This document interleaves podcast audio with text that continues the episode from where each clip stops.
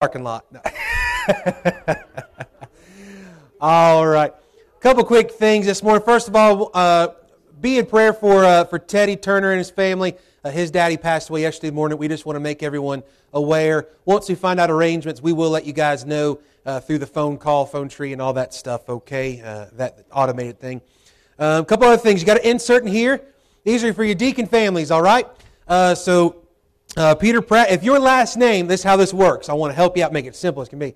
If your last name starts with A through the letter F, if you got something going on, you're in the hospital, if you die, any of those things, anything important, all right? Let, let your deacon know, all right? So they can know how to help you, serve you, reach out to you, and they can let us know here at the church, okay? If your last name is G through M, Y'all still tracking? That's still pretty easy, all right? A through F, you got Peter Pratt. That's got his cell phone, all right? If yours, your last name is G through M, you got Mr. Marty McMillan. If your last name was N through Z, and I don't think we have any Z's here, all right? But nevertheless, uh, yours would be Mr. Richard Midkiff, all right? So give them a holler and uh, be praying for these uh, two men, especially, with be praying for all three men. Now, Peter's been deaconing in, or being a deacon, or however you want to make it a verb for a long time. And uh, Marty and Richard are in their year of, of training, and so they want to serve as best they can. And uh, they want to serve you guys. That's what deacons do. They are table servants, all right? Uh, so let them know. They can't serve if they don't know, and we can't help you, and we can't pray for you if we don't know, all right? So please let us know. Uh, a couple other things. Um, this evening we do have a normal service at, at 6.30 uh, to Sunday, January 22nd. That's next Sunday. We got missionary Justin Bushy who will be with us. He's going to teach Sunday school next week and present his mission work in the prisons in the morning service. So make sure you can be there. It's always good to be here. We got a missionary to support missions. Uh, we do give here, of course, uh, to you know by by faith uh, offering uh, for our missions. So uh, let's remember that. Sunday 20 the 29th, that's the last Sunday of the month. We got the Lord's Supper during the worship service in the morning. Um, and so, if you can, make plans for that to be here. It's always a special uh, time in a service, but as well in the life of the church. Uh, then February the 5th uh, at 10.30, we've got one of our missionaries that we do support. He's coming back. He's on furlough. Uh, missionary Manny Alma, Alma, Almovez. Yeah, I'll spit it out in a minute. But he's going to come and he's going to say his name a whole lot better than I will, all right? And uh, we praise the Lord for it. But we're grateful for His work, and He is there in the Philippines. So y'all make sure you're here. I know He would love to see you and get to talk with you, meet you. Both those missionaries would. And then Sunday, February the twelfth, uh, it's that that evening rather uh, at six thirty is our second Sunday surprise. All right. If you want to know what the second Sunday surprise is, come on the second Sunday. All right, and you'll get surprised. But it'll be that evening at six thirty, and I encourage you to come out for it. Uh, even if curiosity brings you out, we'll take you however you get to come, okay? Uh, but let's go ahead this morning. Uh, let's pray. Let's ask for the Lord's help, for His blessing, and for God to be glorified today. We've got a lot of folks who are still out sick and battling things and illnesses and stuff. So uh, just stay healthy. If you're sick, stay home. If you're not sick, come here, all right? And if you're not sure, just come here and don't cough on anybody, and we'll be just fine, all right? Uh, so let's pray. Let's ask for the Lord's help, and we're going to stand and we're going to worship God today. Lord, we come to you this day. We want to thank you and praise you, Lord, for who you are, for what you've done. Lord, we thank you that we can take time today, Lord, on the day of which you've called us to, uh, Lord, to gather as the local body to praise and adore you, to worship you, Lord, because you alone are worthy of praise. God, we pray that you would uh, lead us today, that you would guide us, that we would be obedient to you, that we would live and walk by faith today. Lord, that we would stand and that we would sing with our whole hearts, God, that uh, all of us uh, would, would worship you for all that you are. God, that we would see Christ today, that we would be encouraged and strengthened by your word, that we would even be convicted by your word, that we would be drawn to Jesus. Pray, Lord, if there's one who doesn't know you as Lord and Savior, God, that you would bring them to repentance and faith. Lord, we do pray as well, God, that throughout this service, Lord, that every single part of it would bring you glory and honor and praise. Lord, help us today as your word is preached and proclaimed. And God, that you would protect your body, build your body, that you would strengthen your church and encourage your church. Lord, have your will and your way today. We love you. We thank you for this time.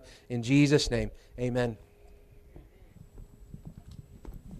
Amen. Good morning. Blessed be the name of the Lord. Praise the Lord. Amen. If you're able, please stand and we'll begin our worship and song here today by, by singing It Is Well with my soul. Beautiful hymn, beautiful hymn. Psalmist tells us in uh, chapter 55, verse 18, He hath delivered my soul in peace from the battle that was against me, for there were many with me. It is well with my soul.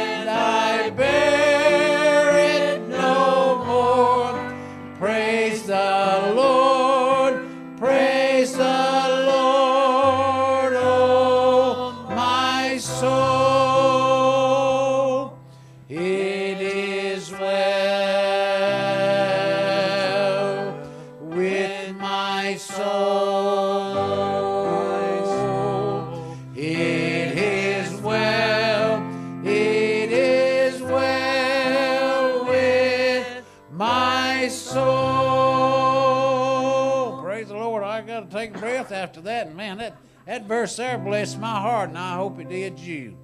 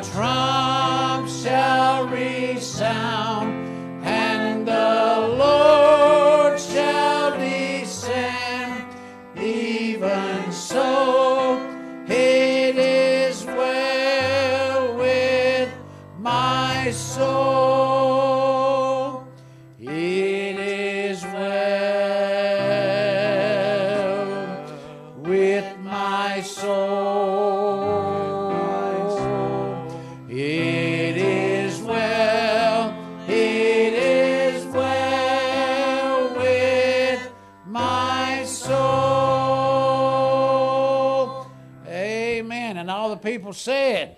Amen. Amen. And praise the Lord. Amen. Our next song is Glory to His Name, hymn number 493.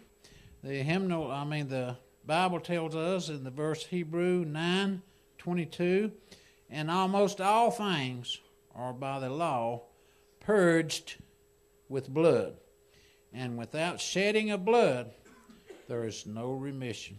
No forgiveness of sin without the shedding of our Lord and Savior, Jesus Christ's blood. Glory to his name.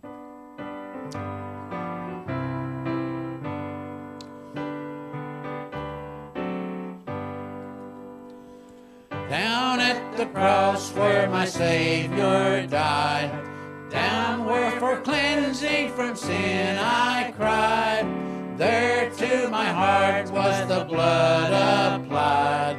Glory to his.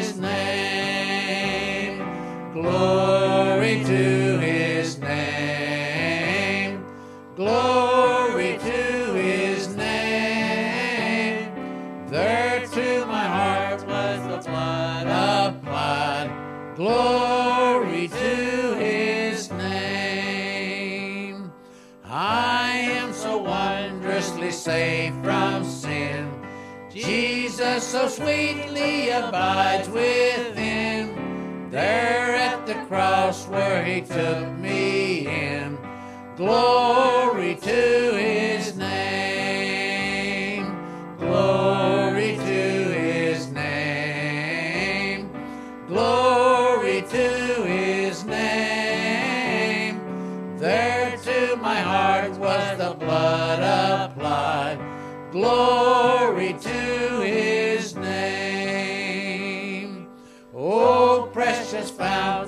that saves from sin. I am so glad that I entered in. There Jesus saves me and keeps me clean. Glory to his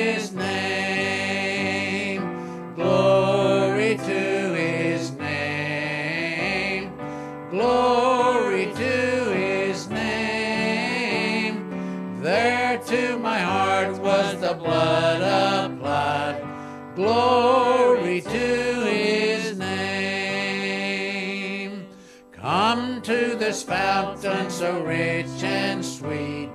Cast thy poor soul at the Savior's feet. Plunge in today and be made complete. Glory to his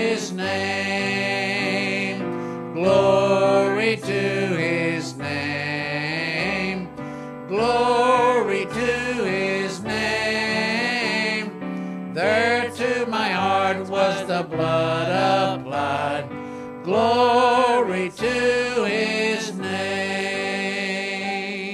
Amen. Remain standing if you're able. And our next song is He Keeps Me Singing, a beautiful melody. Hymn number 746, the psalmist tells us, chapter 40, verse 3 And he hath put a new song in my mouth, even praise unto our God. Many shall see it and fear, and shall trust in the Lord. He keeps me singing a melody in our heart. Let's sing out for the Lord, for His honor and His glory. That's why we sing. There's within a heart a melody. Jesus whispers sweet and low.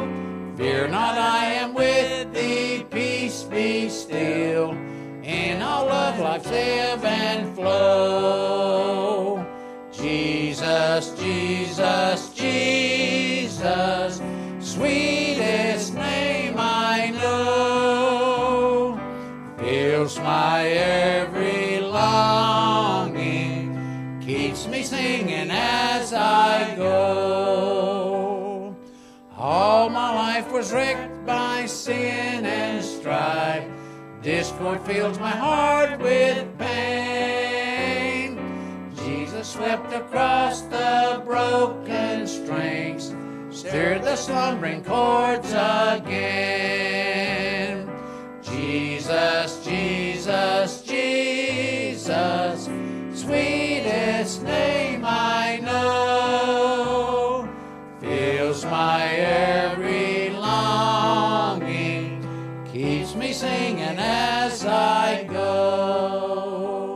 And the good news. Soon he's coming back to welcome me far beyond the starry sky. I shall wing my flight to worlds unknown. I shall reign with him on high. Jesus, Jesus, Jesus, sweetest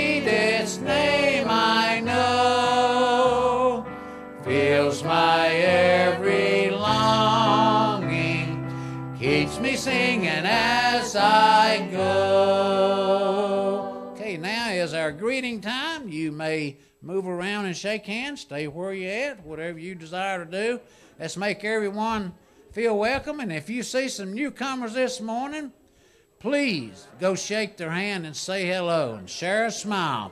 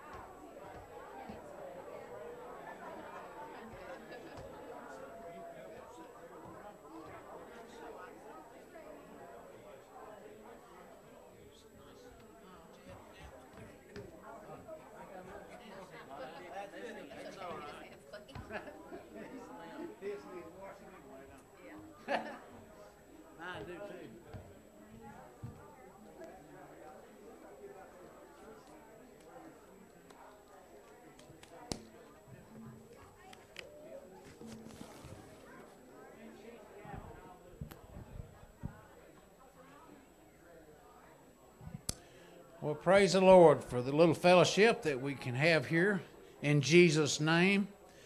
And we'll go ahead and make our way back to our seat, and we'll be looking for Miss Emma to come and sing a special song for God's honor and glory. Miss Emma Hicks.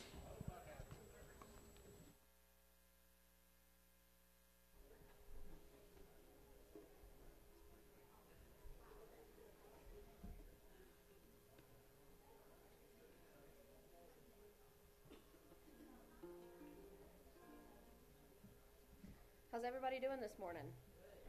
Good, that's good. Um, the song I'm going to be singing this morning is one that I wrote several years ago, but haven't played in a long time. So if I mess up, you probably won't know because it's an original. So that's good. I joked with somebody this morning. The best part of singing songs that you wrote is most people who haven't heard them, they won't know you mess up either. So, but no, hopefully uh, y'all get something out of it.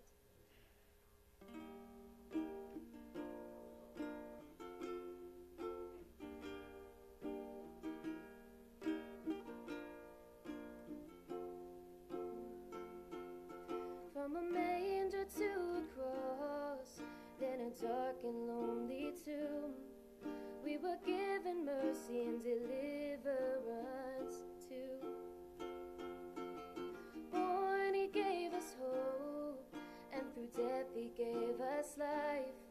My God, my Lord, and my Savior, Jesus Christ. Your life was planned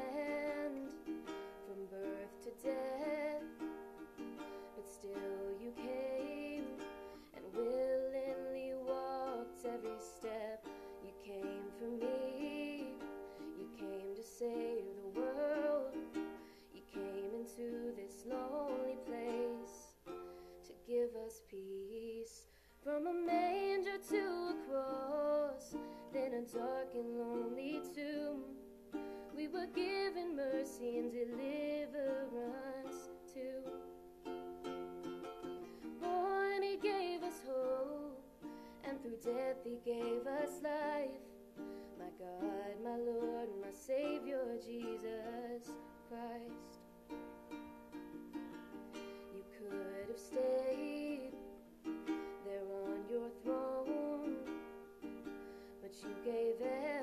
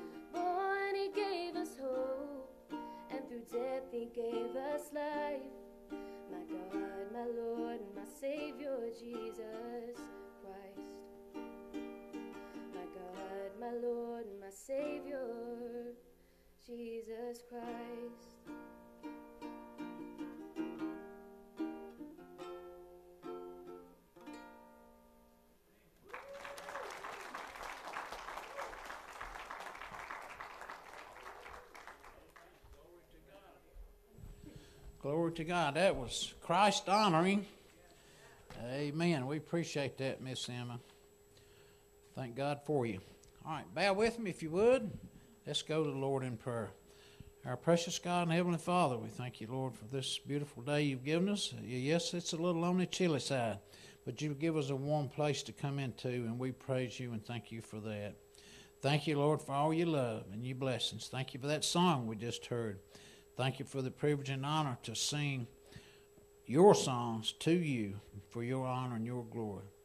Lord, we just thank you, Lord, for our pastor, Miss Cammy. Thank you, Lord, for our church and our church family. And uh, Lord, we thank you, Lord, for our own families, immediate families. We we ask, Lord, you to bless each and every family represented here at Victory Way. We pray, Lord, that we'd live for you and glorify you in our walk for Jesus Christ.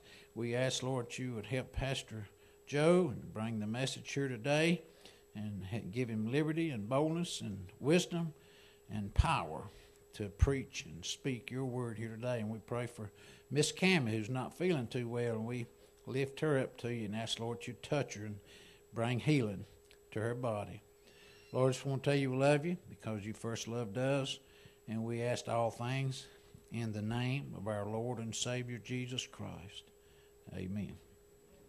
Okay, if you would, stand one more time if you're able. Christ, our hope in life and death. Colossians 1:27 tells us, "To whom God would make known what is the riches of the glory of this mystery among the Gentiles, which is Christ in you, the hope of glory." Christ our hope in life and death.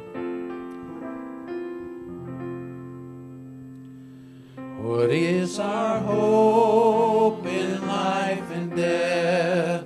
Christ alone,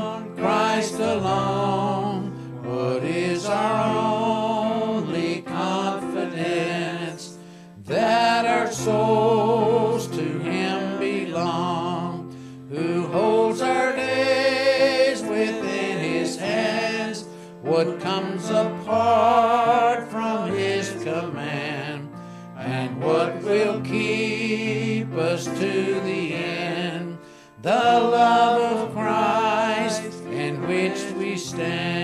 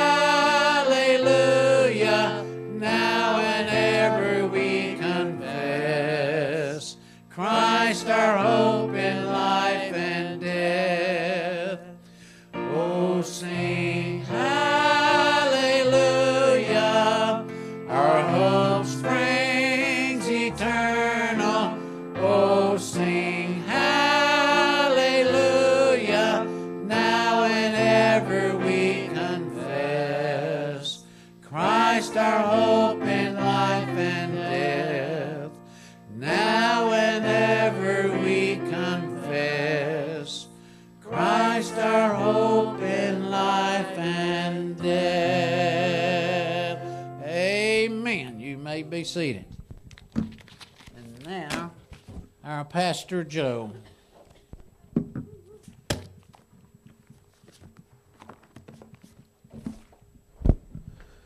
Amen. Grateful for the worship this morning. To be lifted up to the Lord. There is nothing like gathering as the body of Christ to praise the Lord Jesus Christ. Thank you, Emma, for that song. Uh, that, that was wonderful, wasn't it? Uh, to be able to have the, the Lord give talent to be able to, to not only play and sing, but to write. Um, I, I can't quite play the radio or chew bubble gum at the same time as a talk, or I can't do much of nothing. Anyways, I'm thankful we can gather here this morning. Take your Bible, turn with me to Jude, chapter number 2. Jude's only got one chapter. I wanted to see. I thought I had a couple curious eyes looking at me. Turn with me to the book of Jude, please. We're going to be looking at verses 24 and 25 today. Verses 24 and 25. As we began last week, we started a series looking at God is, responding to God's revealing. We have to understand that God is always revealing Himself, and He's revealing Himself not just through His Word, through His Holy Spirit, through His work, through, through worship time like this, but ultimately it is found solely in the person and work of the Lord Jesus Christ. This is why you and I can sing with confidence that Christ is our hope in life and death. Matter of fact, He is our only hope. He is our only confidence. He is the only way that we can have such confidence that we shall see Him face to face. Not by any good thing that we've ever done, but by only His good things of which He has done. By the good thing that He is, that He is the Lord Jesus Christ. He is the one who holds life and death. And now, because of that, we can have confidence forevermore. Last week, we began looking at the fact that God is unchanging and unending. Now, as God is revealing Himself to us, you and I have a couple of options, as we've talked about. We can either, one, be puffed up in our mind with this sort of knowledge that we think that we have of God, all the while never walking closer to Him, or growing deeper in our knowledge of Him, or growing higher in our worship of Him, or growing broader in our, our work and our, our uh, giving of the gospel for Him, our evangelism for Him. We, we have to understand that we can know about God without ever truly knowing Him. And there are countless Christians today who know Him enough to be saved, but then cease to grow deeper in their knowledge of Him. They don't really want to go farther or further along. They, they simply want to not go to hell. Now, I want you to know, when I got saved, I got saved, one, because I didn't want to go to hell. Don't get me wrong. I'm glad I'm not going there. No matter who tells me to go, I can't go. Amen? Praise God for it. Nevertheless, there is much more to being a Christian than not going to hell. And so many Christians are missing out today because God has said, This is who I am, this is what I am like, this is what I've done, this is what I'm doing, this is what I'm going to do. And we go, Uh huh, yeah, that sounds real nice. And we miss out because the only way that knowing God is applied to your life is the same way you got saved by grace through faith. We must not merely know things about God. And as we look at these different attributes and things about God, this is not to go, oh, look, I learned some things about God. It is to get us to go, well, because this is who God is and because this is what He is like, this is what my life now in turn should be. One of surrender, one of giving Him glory and honor and praise alone. Let's read here Jude chapter number one, right? now unto Him that is able to keep you from falling and to present you faultless before the presence of His glory with exceeding joy. To the only wise God, our Savior, be glory and majesty, dominion and power both now and ever. Amen. Let us pray. Lord God, we come to you this morning, and, and God, I pray that you would first of all rid us of all distractions, that you would show us Christ today through your scripture. God, that you would show us who you are, Lord, that you would reveal, reveal yourself to us today. God, that you might take back the veil for just a moment, that we might see a, a, glimpse of your glory, that we would be changed by you, by even just being in your presence, by being able to come to you, God. I pray that this morning, Lord, that you would rid me of my own thoughts, my own opinions, my own strength. God, I have no strength. I have no ability. I can't change hearts. I can't change any of these things, Lord. But God, only you and through your word, through your spirit can accomplish things today. And we pray, God, that you would do so. Lord, if there's one who doesn't know you as Lord and Savior today, God, I pray that you would save them by your, your mercy and your grace or if there's one today who's wayward or struggling or just unconfident or have lost their joy of salvation, God, that you would give it to them once more. God, may we see you, may we respond today by faith and faith alone. We ask all this in Jesus' name. Amen. Last week, we talked about some of this and kind of getting into this. We, we addressed this issue that God's grace always reveals, right? He always reveals who He is and what He's like, what He's done, what He's doing, what He's going to do.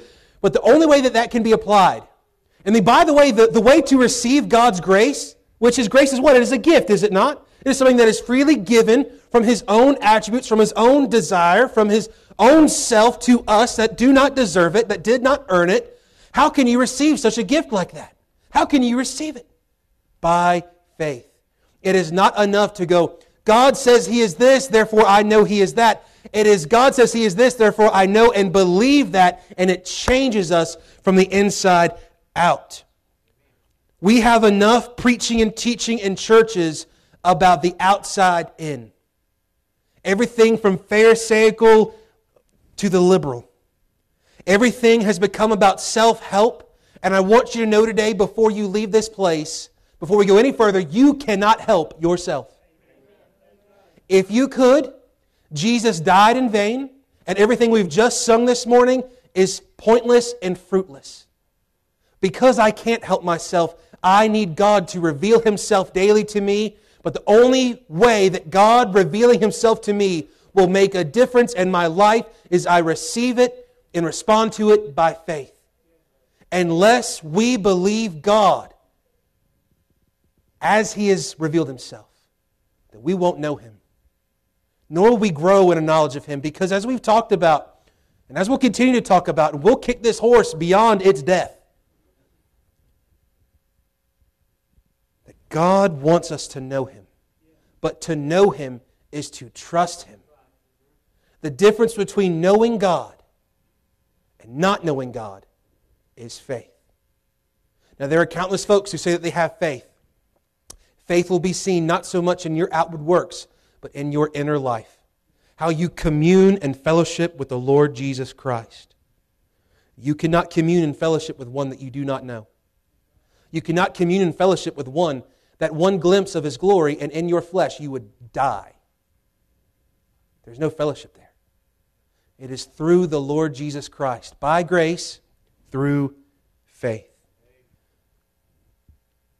To know God means we must surrender our own knowledge of Him. It means we have to understand that when God reveals Himself, He reveals Himself what He's like and who He is in ways that our mind doesn't picture often. Everyone's got their own opinion of what Jesus is like. Some like Jesus this way or that way. Others think God should be like this. Or, you know, I just think God is everything. Boy, how spiritual. You know, how foolish. You and I must think rightly about God because if we do not think rightly about God, we will not believe rightly about God, which means we will not respond rightly to God. We've got a thinking problem. But much deeper than that, the average Christian today knows plenty about God and his attributes, but it affects their life little.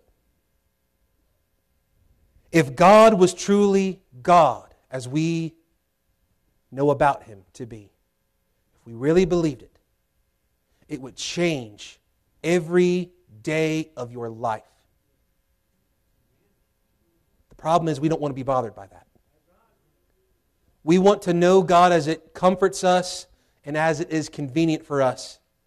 It is not convenient for you to die to yourself. It is not convenient for you to give when you may not have. It is not convenient for you to worship unashamedly or to give the gospel to people who reject you or look at you funny. This is why God takes the foolish and does great things. Today, what we're going to see is not so much an attribute about God. Today, if you're to plug in this, God is. Today, we've got to back up and we've got to see that God is God. God is God. There is no other. There will be no other. There was not a vote taking place in eternity past to see who God was going to be. There was no campaign. He needs no campaign. Matter of fact, God does not even need me to campaign for his existence. He merely is. His creation does a good enough job. His word does a good enough job. It's sharper than any two edged sword. I can't do anything better than that. God is God in all of his actions and all of his attributes. There's a sweet simplicity in knowing by faith that God is God. One of the sweetest, most simple answers that you and I can have today of why I trust God, why you trust God, is because He is. That's right. We'll try it again later, see if the rest of you catch on. God is God. If God was not God, I would not trust God or praise God, nor could I pray to Him because what would be the point? God is God. Now, I can't wrap my little fleshly brain around that, can you? That's because He's God. Yet I can know Him, because to know Him is to trust Him. Our knowledge, however, keeps us from knowing God as we ought to. When I say that we have to surrender our knowledge in order to know God, it means that we have to throw out what we think we know, what we thought we knew, and we have to look and understand that God tells us what we need to think. God gives us what we need to know. And the only real response to knowing God, and if you want to grow deeper in your walk, it will only be as God has revealed Himself to us that we respond to Him by faith. And you will never see the revealing of God if you never open up this book. You will never see God revealing Himself to you if you are not quietly contemplating His Word and meditating upon it day and night, that it does not become your meat, if you will. You will not see God revealed in your life if you have not learned how to be still and to know that He is God. You will never see God revealed in your life until you know a quiet prayer closet, until you know how to be still and to listen, until you know how to get alone with God before you get out in anything else. Our problem is that we know too much about how to pray. Our problem is that we know too much about how to study. Our problem is that we know too much about how to do all sorts of things, which keeps us doing all sorts of things without ever getting to the root of it and trusting and knowing and having it applied to our heart that God is God. Not some distant God, but a God that is very near to his people. A God that says, Come near. We can't in our flesh, can we? And this is why Christ has come as the perfect mediator, as the God man who is now able to allow us to draw near of the one that we could never come close to, and that we can see him one day face to face. One day we shall know him. Only faith applies knowledge, but any knowledge of God is by God's grace revealed to you. We often study the Bible and we go look at what I learned about God. Anybody ever said that? I have. Hmm? The rest of y'all aren't brave enough. That's fine. Look what I learned about God. I love learning. I do. We ought to want to study. But the moment we say, Look at what I learned about God, is the moment that we forgot that it's God that revealed it to you. I've never learned anything about God. God's done the revealing. The only way that that learning, that knowledge becomes learning or wisdom is when faith comes in. Faith gives it movement and applies it to our heart. Now, as we look at this passage, these short two verses, the context of this is Jude is writing here and he's warning about the dangers of apostasy. He's warning about those who are going to be carried about with all sorts of different doctrines and false ideologies. And that's why it is important to know God as He is revealed, not as someone thinks they know. We don't need a new revelation or a higher knowledge. We need the one revelation that God has given to us, and we need to believe it. I'm not looking for something new and fresh. God's already given it. And it's never been newer than it is today, and it's never been fresher than it is today. As we look at this, he ends this letter with a benediction and doxology simply for God being God. Praise God that He is God. Giving glory to God is the only response of faith to God's revealing grace. As God reveals himself to us, you and I have only merely one option, and that is to believe. Your worship will not go so high if you do not believe God. You won't find freedom to raise your hand or to sing or to praise or to cry or to sling snot or tears or to get alone with God unless you know Him, unless you've been with Him, unless you've walked with Him, and the only way that you can walk with Him and be with Him is by faith because God says in His Word, the way He's revealed Himself to us is that without faith, it is impossible to please Him. God is not so looking for your works, He's looking for you to give yourself to Him. And God can take you and do a whole lot more than what you think you can do because we got nothing. First of all, in verse 24, we want to see that God is God in His actions. Now, first of all, God's actions are dependent upon his attributes. God never acts out of character. You and I act out of character, don't we? You ever been inconsistent with your faith, inconsistent with your beliefs, inconsistent with your walk? Oh, yeah, yeah, me too. That's right. And why are we inconsistent? It's because, unlike God, God is unending and unchanging.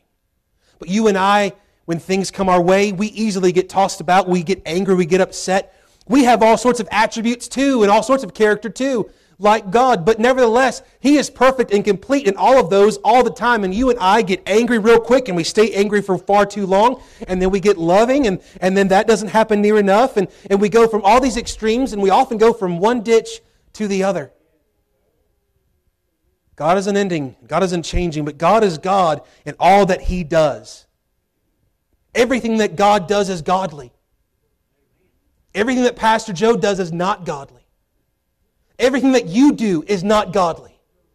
And when we realize that, we see that there's this great difference between us and Him, and Jesus Christ is the only one that can bring the two together. And that Jesus Christ is the one that has revealed the way, and is the way, and has revealed God Himself to us to show us that we are not what we are supposed to be, which is why I need Him. If you're struggling in your Christian walk and you say, Well, I'm not where I need to be or ought to be, good, that's the first step. in finding your way there. But the next step is by trusting God with the next step. It is faith that leads along, not your works or your outward actions, but rather it is faith that drives it on. Not faith in yourself, not faith in your talents, not faith in your knowledge or your wealth or your riches or your comforts or the things around you, but in the unseen hand and heart of Almighty God. His actions are an expression of his character. And here's what God tells us. Jude writes, he says, now in this benediction, he's saying we got to give him praise here for God being God. Now unto him that is able to keep you from falling and to present you faultless before the presence of his glory with exceeding joy. What is God's action here that he reveals? God reveals himself to be a person of action, a God of action, a God of activity, a God of order. And here's what he says he does.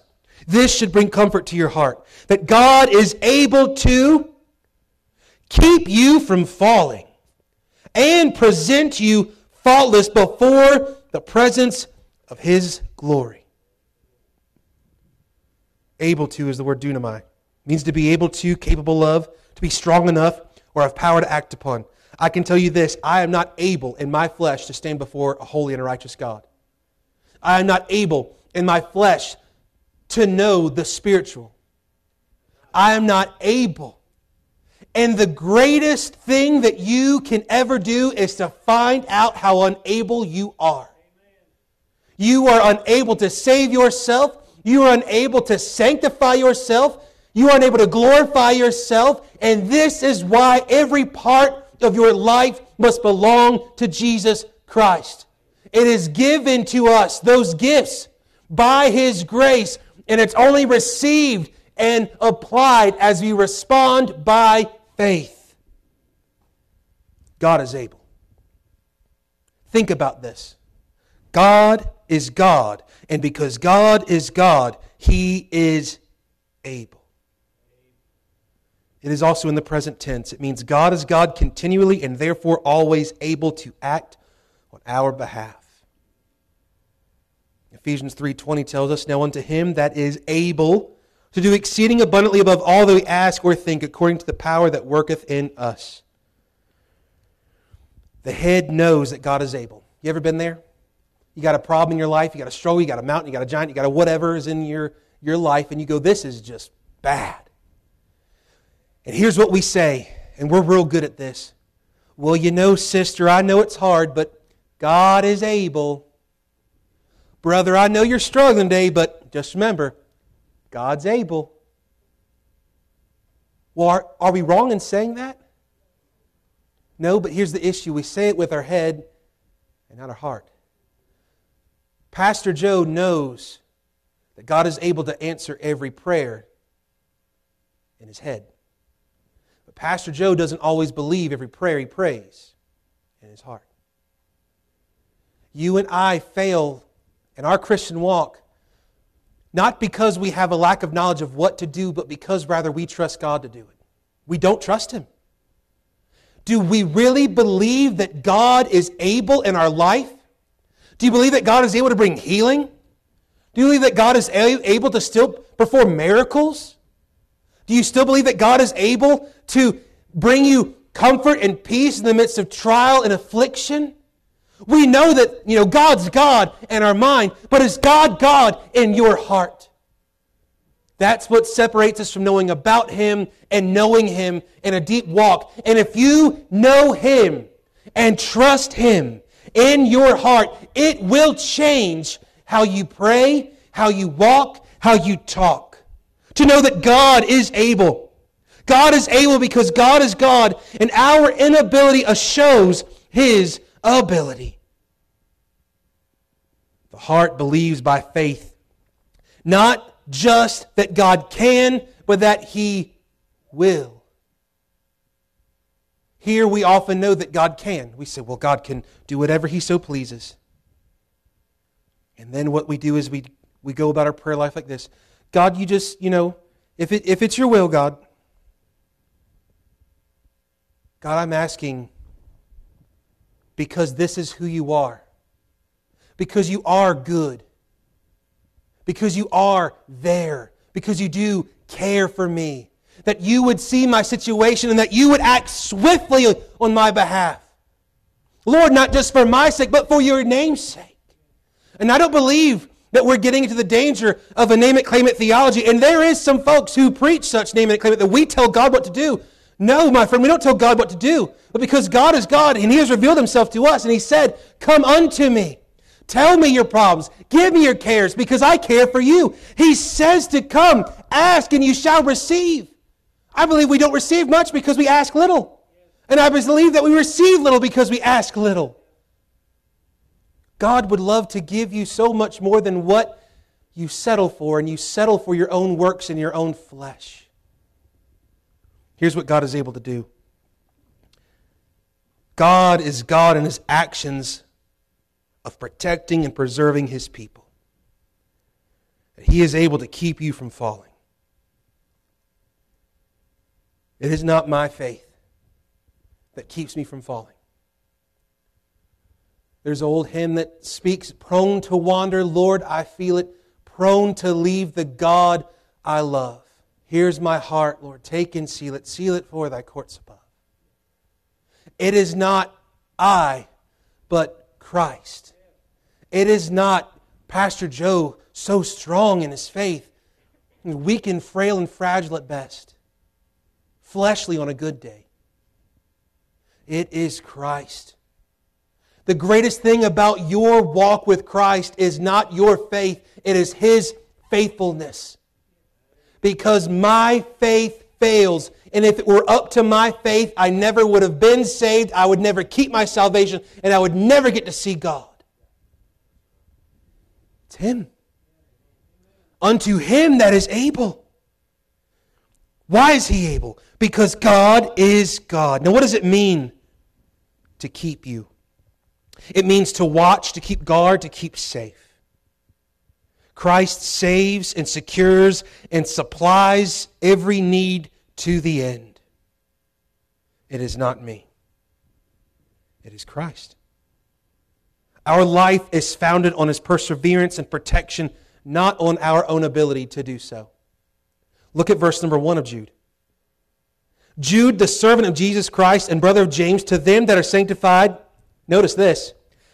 Sanctified how? By your own good works? No, what does he say? Sanctified by God the Father.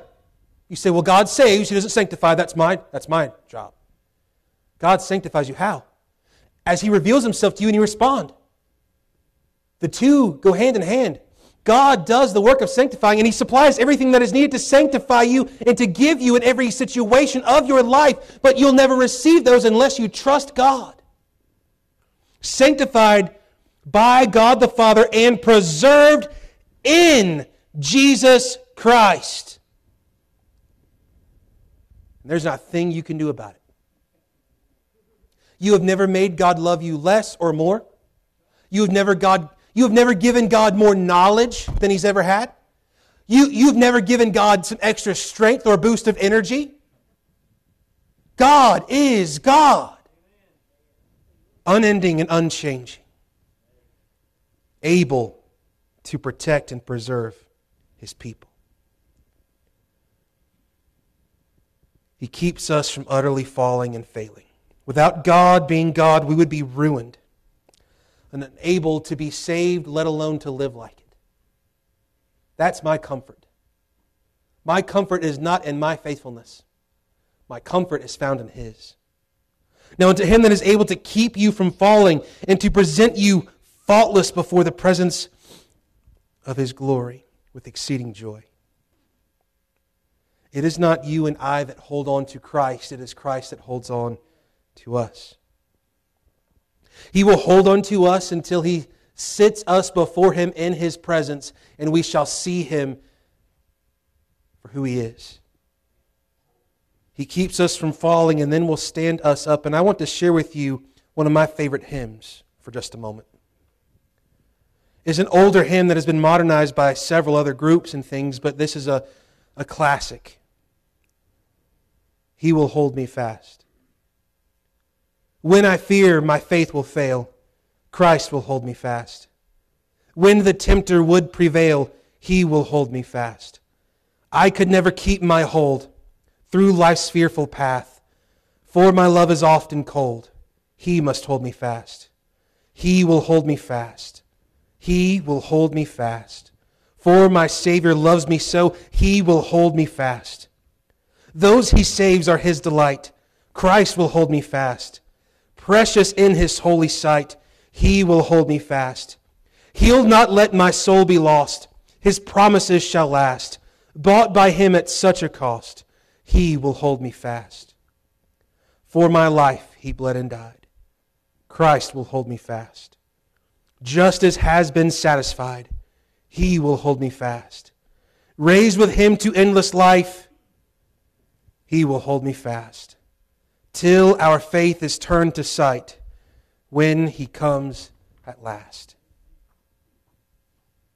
We've got to understand that it is not us.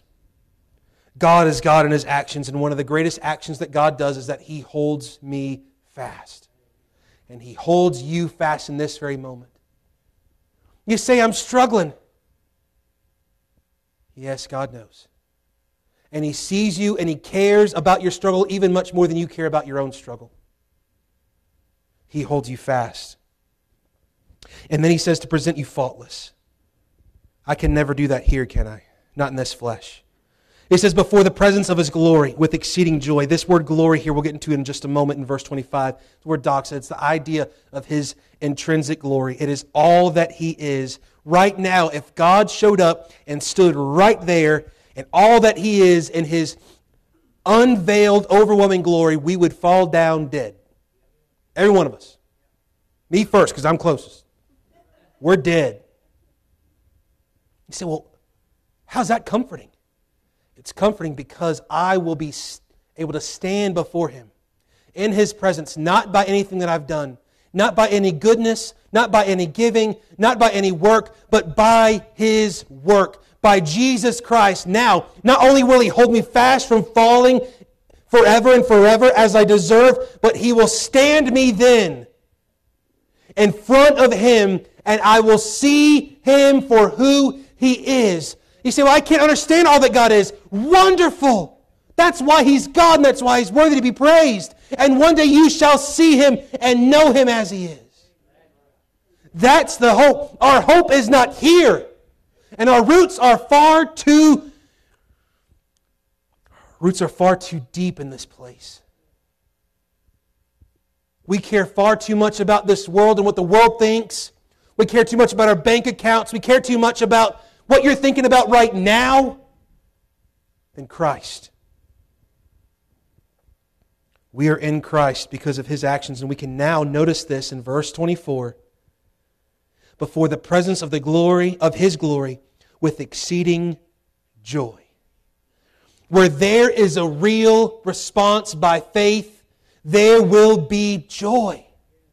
And the reason why most Christians live joyless lives is because they've been saved by grace through faith and they think the rest is up to them. The reason why you have little to no joy in your life is not because God is not giving you joy or wanting to give you joy. It is because He has revealed Himself to you. And boy, that is joy unspeakable, and you have yet to receive it by faith today. You're not filled with joy because you don't want to be. You have no joy in your Christian life, not because God has not revealed himself to you, but because you have not said yes to God. And the moment that you surrender in a total act of abandonment of yourself, that's where the joy lies. The joy lies in Jesus and not yourself. The joy lies in knowing Christ and not a mental knowledge or an educational knowledge, but an experiential knowledge of walking with the God who saved you. The reason why we don't know what joy is anymore because we just don't really want it. Heaven's going to fix a lot of problems. Because God is God, I am saved, sealed, and secured. And now, one day, before the eyes of God, found blameless before Him in Jesus Christ, with joy both now and forever. If you know where your forever is going to be, you'd think you'd have joy today, wouldn't you? You see, the reason that we have little to no joy is because we're trusting in us, trying to hold on fast to Jesus, but we're living in the flesh. And we've got to trust that He's got to hold on to us. Will God fail in holding on to His children? No. Will His strength fail? Will His feet slip? Will He get tired or weary? No. Because God is God.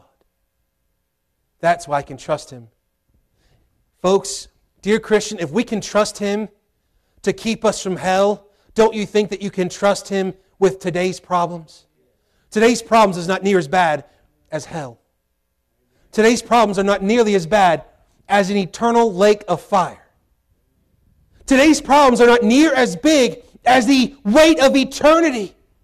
And if we can trust God to keep us from that flame of which we deserve, don't you think that we can trust Him with every moment of our life? Because He has revealed Himself to us. Because this is who I am. His very nature and character. The fact that God is God means that I must trust Him. To not trust Him means I will live without joy, without peace, without comfort. I will live a Christian life without Christ. And what a frightening thing that is. And that's where some of us might be this morning. You're saved. But now you're living your Christian life without Christ as the focus, without Christ's strength, without Christ's power, without Christ's joy that He so freely gives. You go, well, I just don't, I don't feel, I just don't know what to feel. I'm so unsettled. Well, the only way to be settled is not by the work of your hands, but to be settled in the fact that God is God and He's the one that does the settling. All of my life is a work and gift of God. And the only way to receive that gift is to trust. Titus 3 tells us this For we ourselves were sometimes foolish, disobedient, deceived. Sounds like the average Christian, doesn't it? Serving divers lusts and pleasures, living in malice and envy and hateful and hating one another. That's what we were sometimes. But after that, the kindness and love of God, our Savior, toward man appeared. What's that? Revealing. Christ came to reveal a greater way, the real way, the true way, the only way, because He is the way. Not by works of righteousness which we have done, but according to His mercy. He saved us. The reason why you are saved today is because He revealed His mercy to you.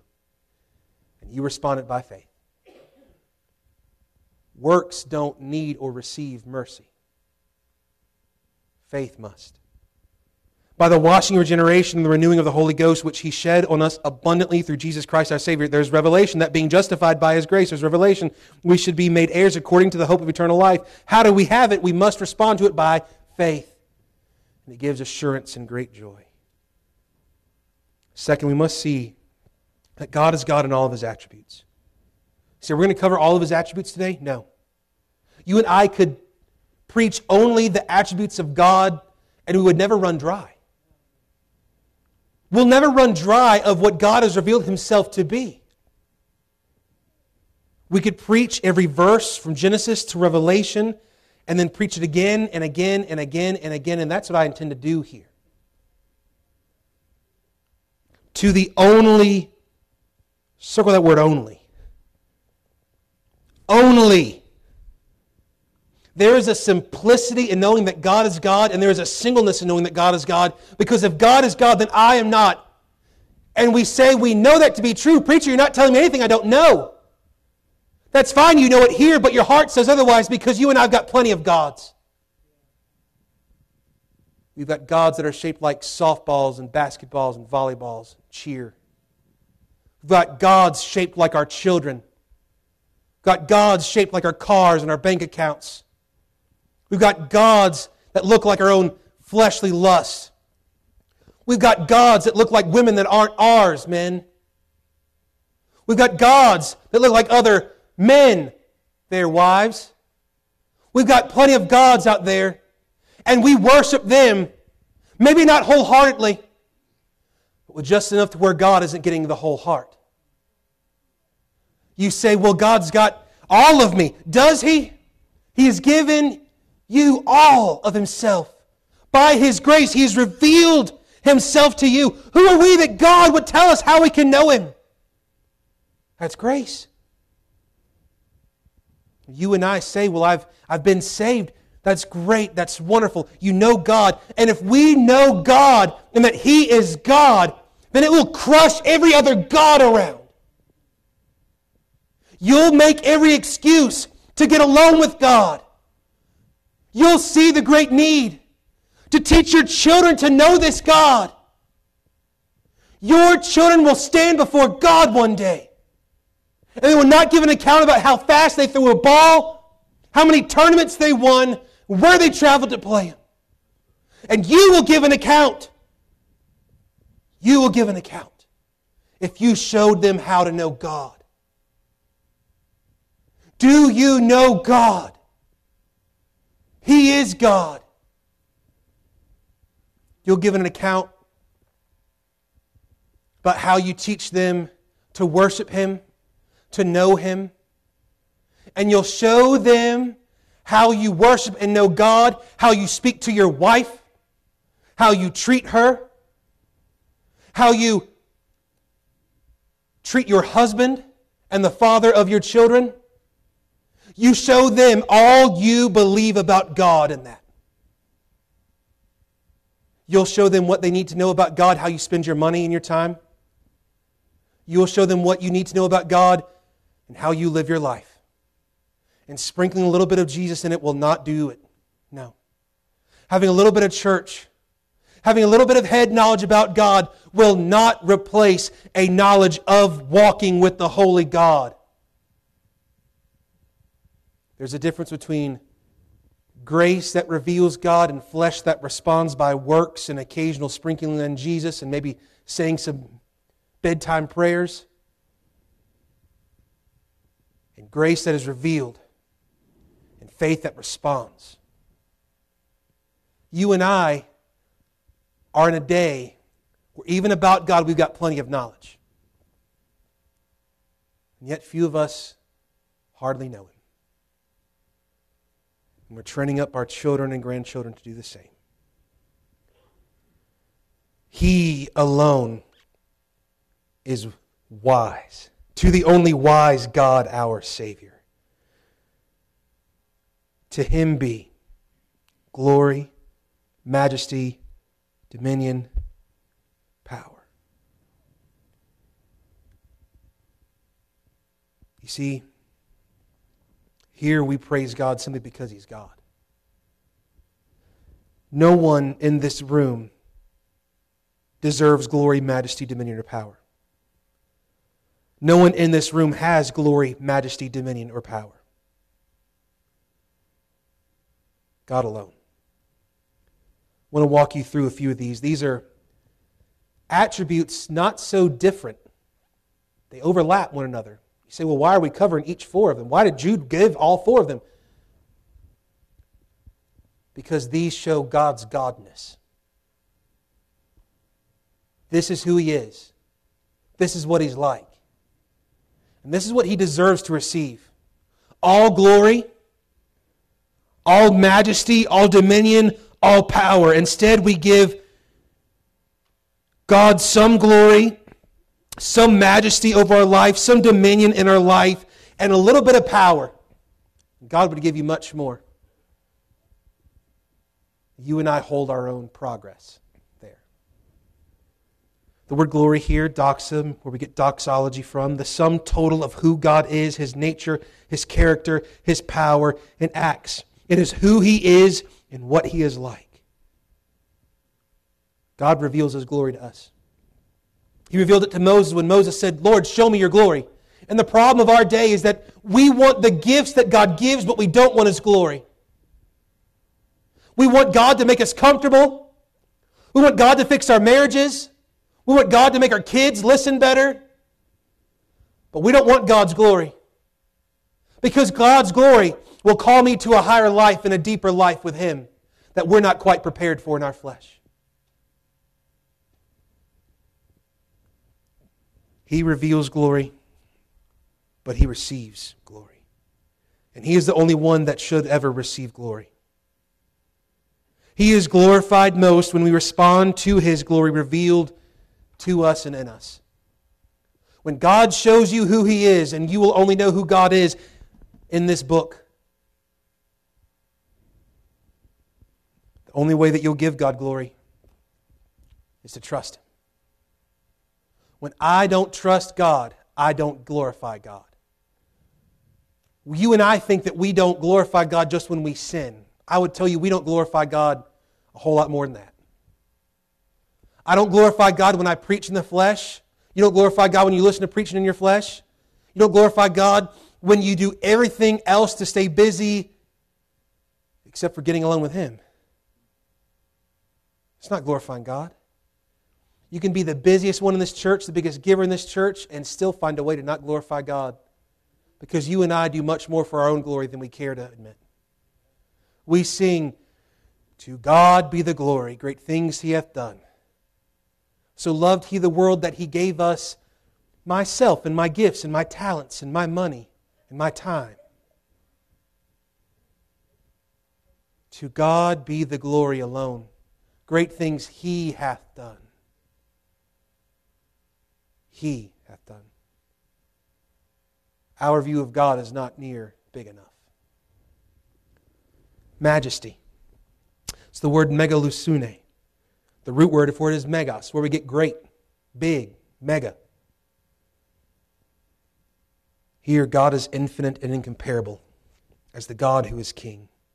The idea of majesty is one who rules as a king. Who is like God? 1 Chronicles 29 11, Thine, O Lord, is the greatness and the power and the glory and the victory and the majesty, for all that is in the heaven and in the earth is thine. Thine is the kingdom, O Lord, and thou art exalted as head above all. Our minds know that God is God, and our hearts refuse to bow to his majesty. We like the idea that Jesus is King of Kings and Lord of Lords, and all of us who've been Baptist more than five minutes know that, that phrase, don't we?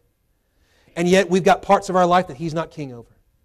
We've got parts of our mind, parts of our heart that He's not King over, and we don't want Him to be King because that means He would rule and we have to submit to His authority. Does He reign over all of your life today? How about His dominion? The word kratos, power and might. God's dominion, power, and might have no beginning, nor do they have an end. You know why? Because God is God. And we dare to withhold parts of our life from Him. We dare to withhold our life from the God who gave us life and holds our life. We belong to His dominion. We belong under His dominion, under His power, under His might. Here's his power, the word power here. Exousia. This is the word for all authority. All right to rule belong to God. He is the only one that has a right. You and I have no rights. We've got no rights. God alone has all authority to rule your life. And when you and I take up that authority for ourselves, we bring our life to ruin we strip our own selves with joy, from joy. We strip our own selves from all that God would give to us. God has the right and God has the might, is the idea. It belongs to Him. And yet, some of us have yet to, res- to surrender our authority to Him. We said, Well, preacher, I know God is God. Tell your heart that. So we bring this to a close today. We must understand that God is God alone. And I love how Jude ends this. Jude simply says, Amen. Let it be. It is a wholehearted agreement this morning as we read this. now unto him that is able to keep you from falling and to present you faultless before the presence of his glory with exceeding joy, to the only wise God our Savior be glory, majesty, dominion, and power both now and ever. Amen. Is there an amen for that in your heart today? If not today, the decision and the time is now. Not tomorrow. Not in the future, not when things settle down, not when, you know, this ball season's over or this time in my life is over or I, you know, can just be more comfortable or I, when my bank account is settled or when my debt's gone. Today is the day of salvation. Today is the day to worship the Lord. Not tomorrow, for tomorrow may not get here. Today is the day that we say amen to God. So here's our message. That was all introduction. Here's the message. You ready? It's going to be quick one. Here's the revealing of God. You want God to reveal, reveal himself to you today? Is that why you're here? I hope so. That's why you should be here. God is God. Now you say, well, give me something practical. God is God. Right? There's your revelation.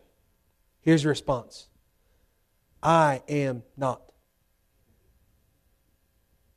And there's a part of your life and your heart in the dark corners, and in mine as well, where God is not God. If that weren't the case, our life would look a lot different. These pews would be a lot more full, these altars would be a lot more tear stained. Our Bibles would be a lot more broken in. The response must be that by faith you trust God's protection and persevering power to present you in His presence in Jesus Christ. By faith, we must give God glory for simply being God. Today, I close with this. Today, we've seen that God is God, He's the King, isn't He? The King in all His beauty. Oh, lift your eyes to heaven, see the Holy One eternal. Behold the Lord of majesty, exalted in his temple. As symphonies of angels praise, now strain to sound his glory. The King in all his beauty. How worthy, how worthy, how worthy the King in all his beauty. Now see the King who wears a crown, one made of shame and splinters, the sacrifice for ruined man, the substitute for sinners. As earth is stained with royal blood, and quakes with love and fury. He breathes his last and bows his head, the king in all his beauty. The king in all his beauty. Now see the Savior lifted up, the Lamb who reigns in splendor, the hope of every tribe and tongue. His kingdom is forever. Bring praise and honor to his courts. Bring wisdom, power, blessing. For endless ages will adore the King in all his beauty. What will you do today? Let's all stand this morning. As God has revealed himself to you and I today that he is God, what's your response? Will you, by faith, surrender your life to him? Will you, by faith, find those dark corners not just cleansed of the cobwebs, but ridden of the spiders, and that God would be God over all parts of your life, God of your home, God of your family, God of your heart? What number are we singing, brother? 490. Lord, I'm coming home. This altar is open.